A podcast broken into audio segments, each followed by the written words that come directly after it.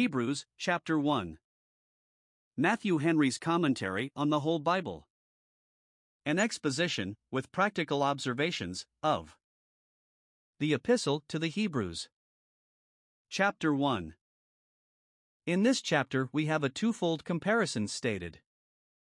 1. Between the evangelical and legal dispensation, and the excellency of the gospel above that of the law is asserted and proved, verses 1 to 3.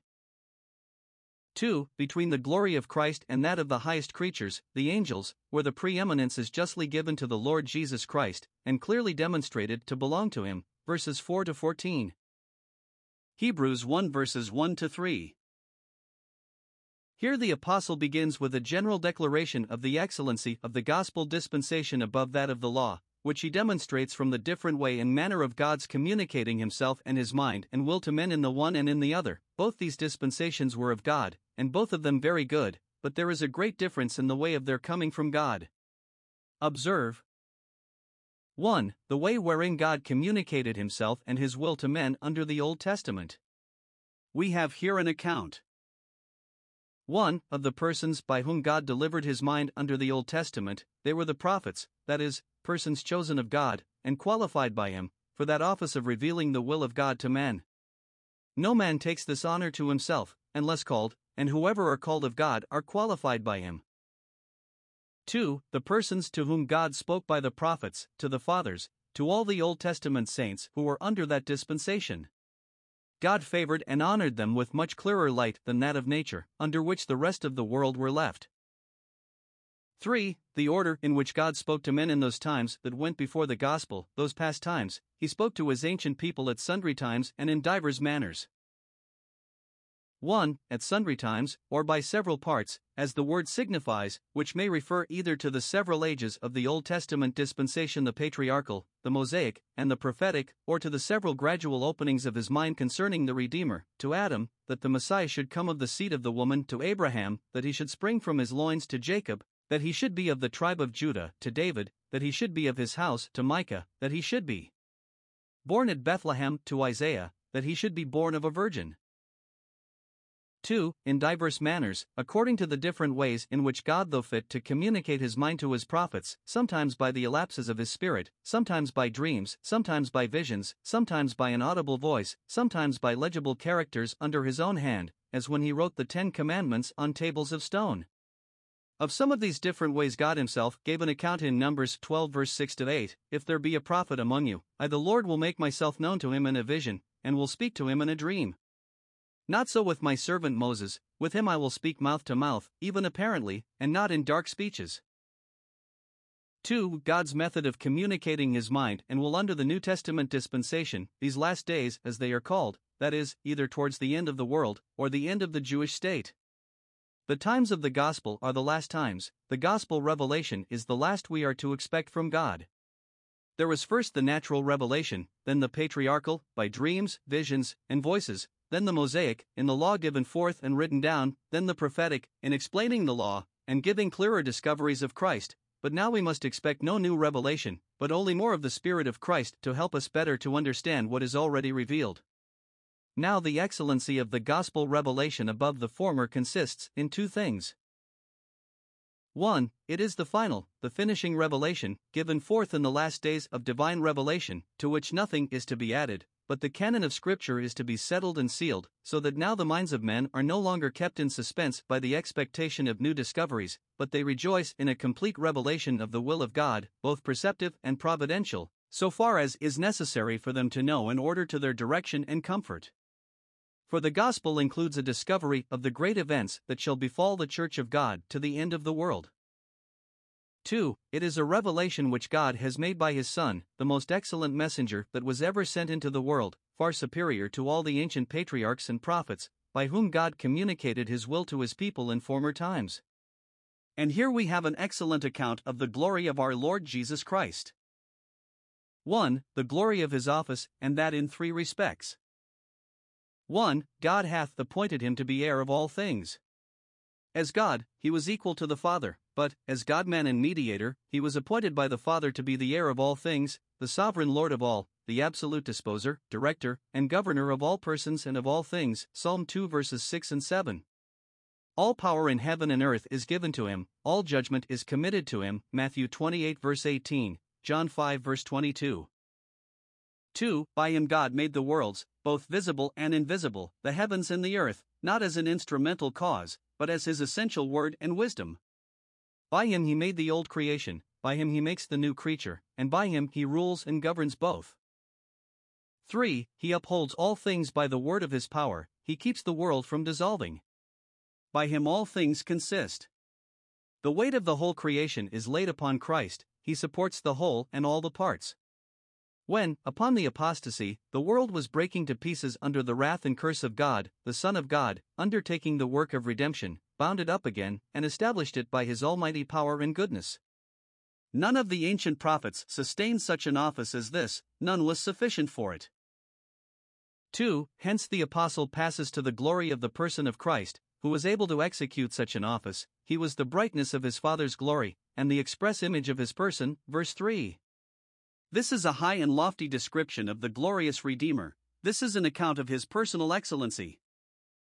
1. He is, in person, the Son of God, the only begotten Son of God, and as such he must have the same nature.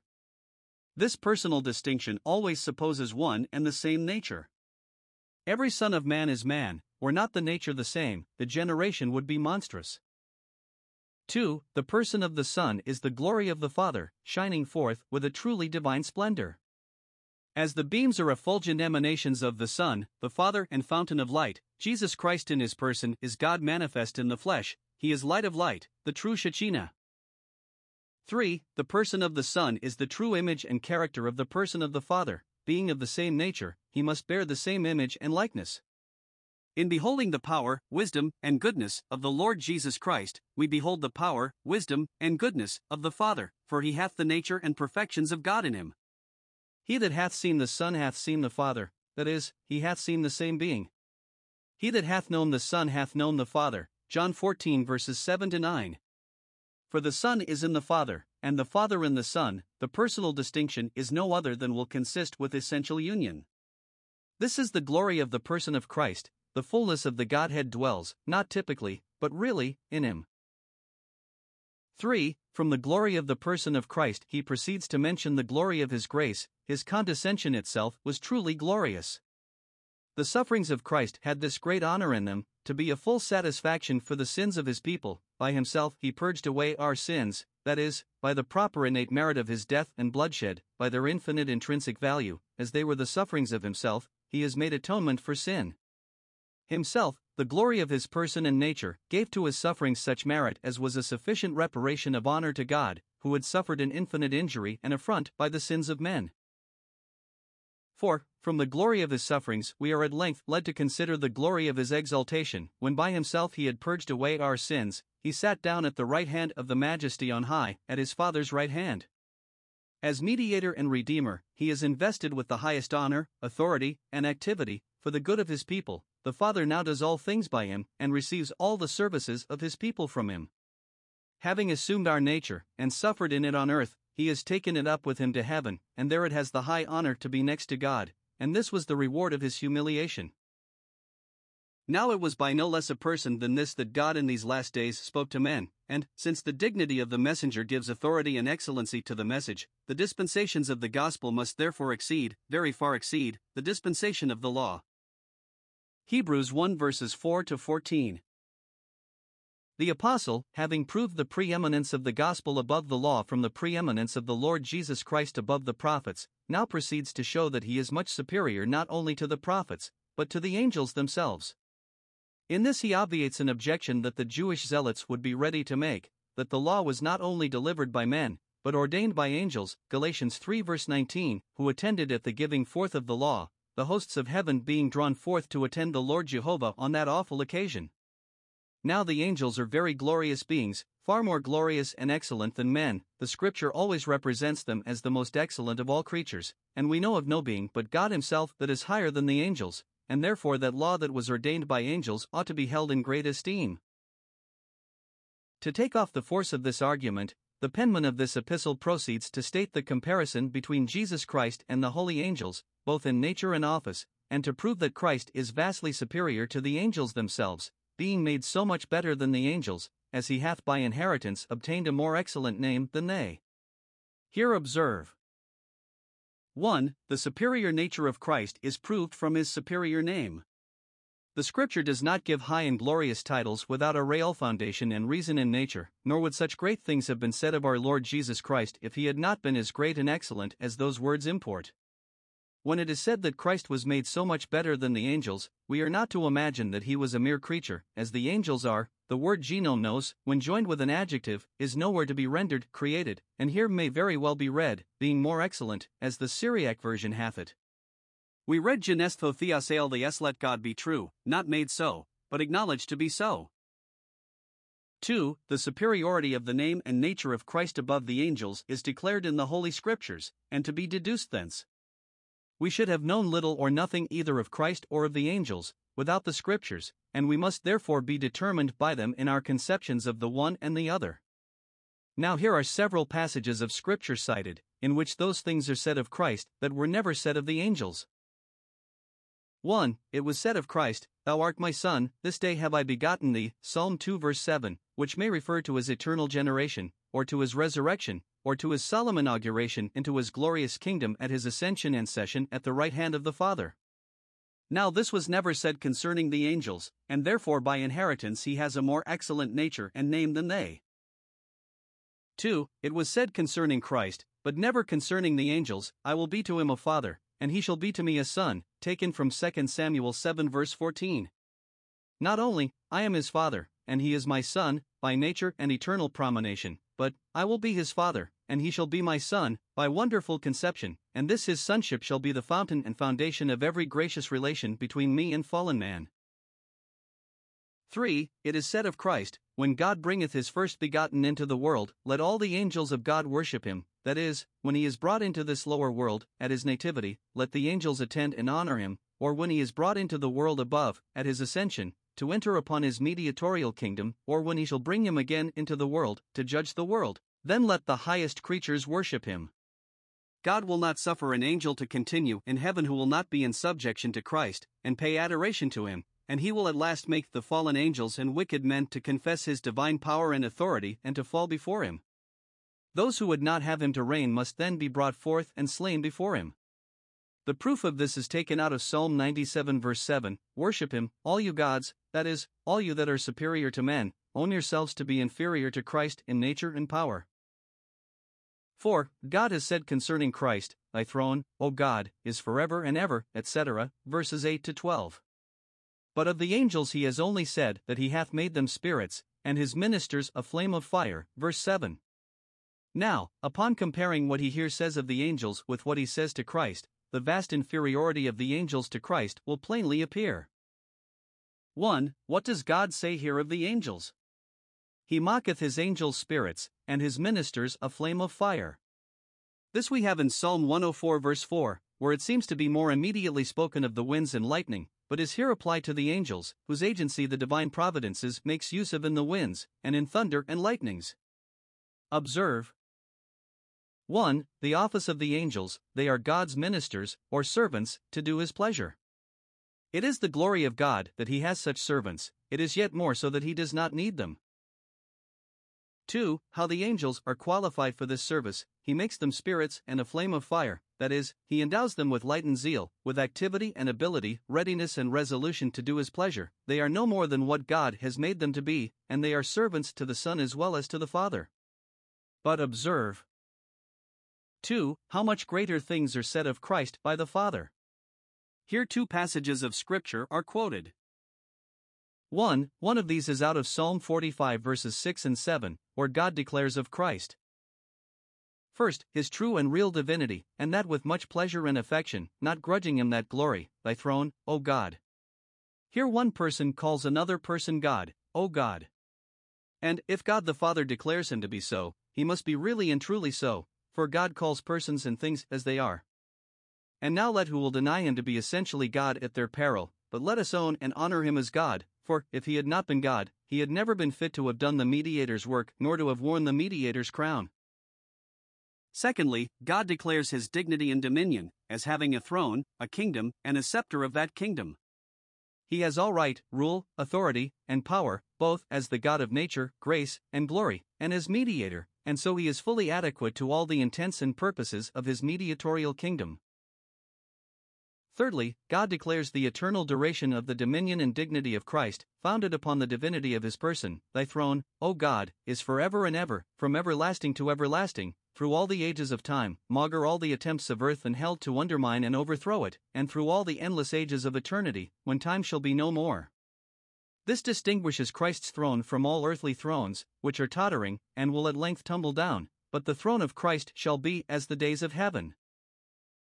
Fourthly, God declares of Christ the perfect equity of his administration, and of the execution of his power, through all the parts of his government. A scepter of righteousness is the scepter of thy kingdom. Verse 8. He came righteously to the scepter, and he uses it in perfect righteousness. The righteousness of his government proceeds from the righteousness of his person, from an essential eternal love of righteousness and hatred of iniquity, not merely from considerations of prudence or interest, but from an inward and immovable principle, Thou lovest righteousness and hatest iniquity. Verse 9. Christ came to fulfill all righteousness, to bring in an everlasting righteousness, and he was righteous in all his ways and holy in all his works. He has recommended righteousness to men, and restored it among them, as a most excellent and amiable thing. He came to finish transgression, and to make an end of sin as a hateful as well as hurtful thing. Fifthly, God declares of Christ how he was qualified for the office of mediator, and how he was installed and confirmed in it. Verse 9 Therefore God, even thy God, hath anointed thee with the oil of gladness above thy fellows. 1. Christ has the name Messiah from his being anointed.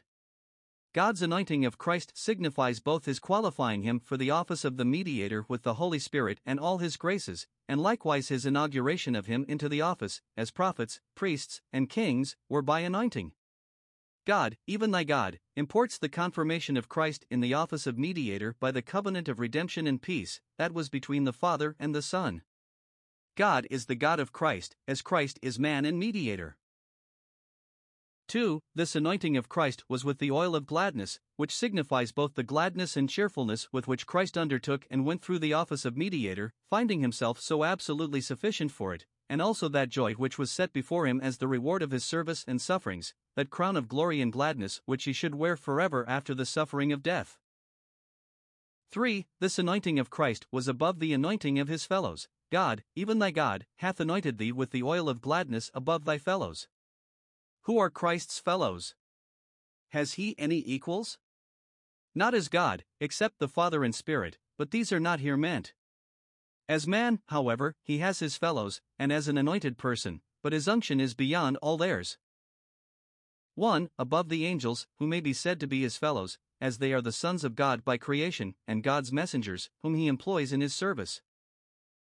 2. Above all prophets, priests, and kings, that ever were anointed with oil, to be employed in the service of God on earth. 3. Above all the saints, who are his brethren, children of the same Father, as he was a partaker with them of flesh and blood.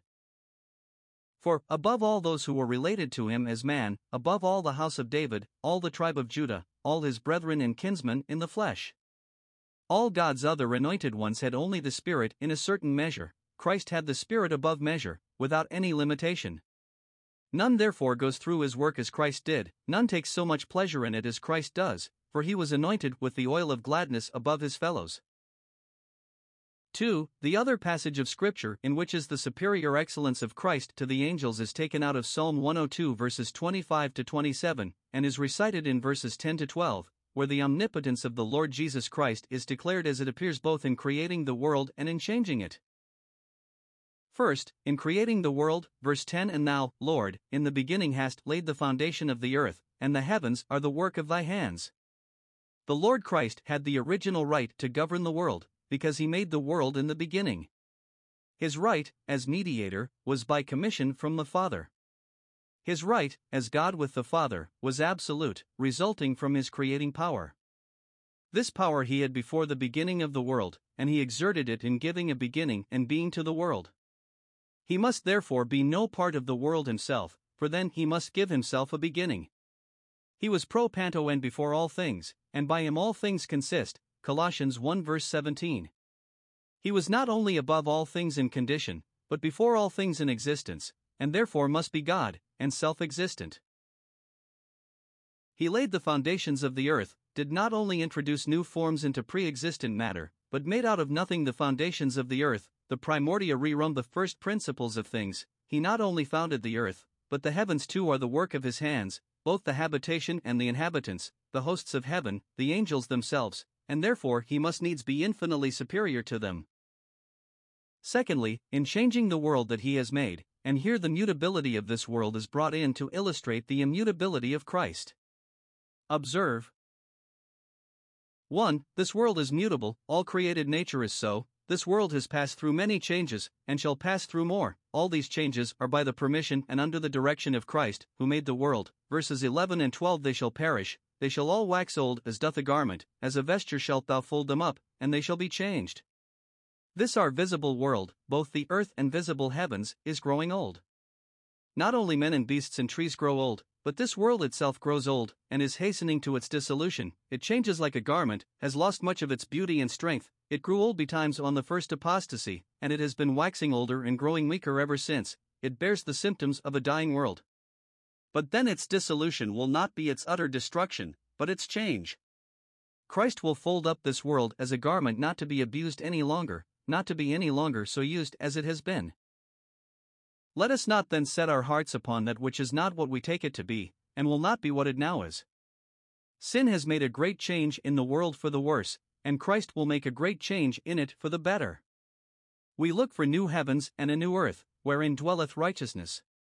Let the consideration of this wean us from the present world, and make us watchful, diligent, and desirous of that better world, and let us wait on Christ to change us into a meetness for that new world that is approaching. We cannot enter into it till we be new creatures. 2. Christ is immutable. Thus the Father testifies of him, Thou remainest, thy years shall not fail. Christ is the same in himself, the same yesterday, and today, and forever, and the same to his people in all the changes of time. This may well support all who have an interest in Christ under all the changes they meet with in the world, and under all they feel in themselves. Christ is immutable and immortal, his years shall not fail. This may comfort us under all decays of nature that we may observe in ourselves or in our friends, though our flesh and heart fail and our days are hastening to an end.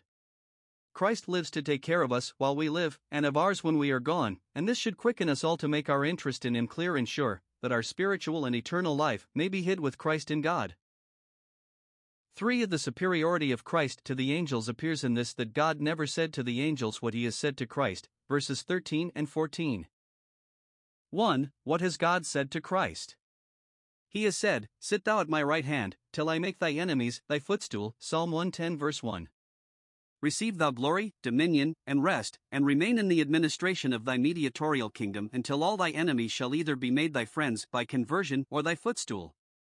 Note 1. Christ Jesus has his enemies, would one think it, enemies even among men, enemies to his sovereignty, to his cause, to his people, such as will not have him to reign over them. Let us not think it strange then if we have our enemies. Christ never did anything to make men his enemies, he has done a great deal to make them all his friends and his Father's friends, and yet he has his enemies. 2. All the enemies of Christ shall be made his footstool, either by humble submission and entire subjection to his will, casting themselves down at his feet, or by utter destruction, he shall trample upon those who continue obstinate, and shall trample over them. 3. God the Father has undertaken for this, and he will see it done, yea, he will himself do it, and, though it be not done presently, it shall certainly be done, and Christ waits for it, and so must Christians wait till God has wrought all their works in them, for them, and by them. For Christ shall go on to rule and reign till this be done, he shall not leave any of his great designs unfinished, he shall go on conquering and to conquer. And it becomes his people to go on in their duty, being what he would have them to be, doing what he would have them to do, avoiding what he would have them to avoid, bearing what he would have them to bear, till he make them conquerors and more than conquerors over all their spiritual enemies. 2. What has God said to the angels? He never said to them, as he said to Christ, Sit you at my right hand, but he has said of them here that they are ministering spirits, sent forth to minister for those who shall be heirs of salvation. Note 1. What the angels are as to their nature, they are spirits, without bodies or inclination to bodies, and yet they can assume bodies, and appear in them, when God pleases. They are spirits, incorporeal, intelligent, active, substances, they excel in wisdom and strength. 2. What the angels are as to their office, they are ministering spirits. Christ, as mediator, is the great minister of God in the great work of redemption. The Holy Spirit is the great minister of God and Christ in the application of this redemption. Angels are ministering spirits under the blessed Trinity, to execute the divine will and pleasure, they are the ministers of divine providence. 3. The angels are sent forth for this end to minister to those who shall be the heirs of salvation. Here observe 1. The description given of the saints they are heirs of salvation, at present they are underage, heirs, not inheritors. They are heirs because they are children of God, if children, then heirs. Let us make sure that we are children by adoption and regeneration, having made a covenant resignation of ourselves to God, and walking before Him in a gospel conversation, and then we are heirs of God, and joint heirs with Christ. 2. The dignity and privilege of the saints, the angels, are sent forth to minister for them. Thus they have done in attending and acting at the giving forth of the law, in fighting the battles of the saints, in destroying their enemies. They still minister for them in opposing the malice and power of evil spirits, in protecting and keeping their bodies, pitching their tents about theirs, instructing, quickening, and comforting their souls under Christ and the Holy Ghost, and thus they shall do in gathering all the saints together at the last day. Bless God for the ministration of angels, keep in God's way, and take the comfort of this promise, that he will give his angels charge over you, to keep you in all your ways. They shall bear you up in their hands, lest you dash your feet against a stone. Psalm 91 verses 11 and 12.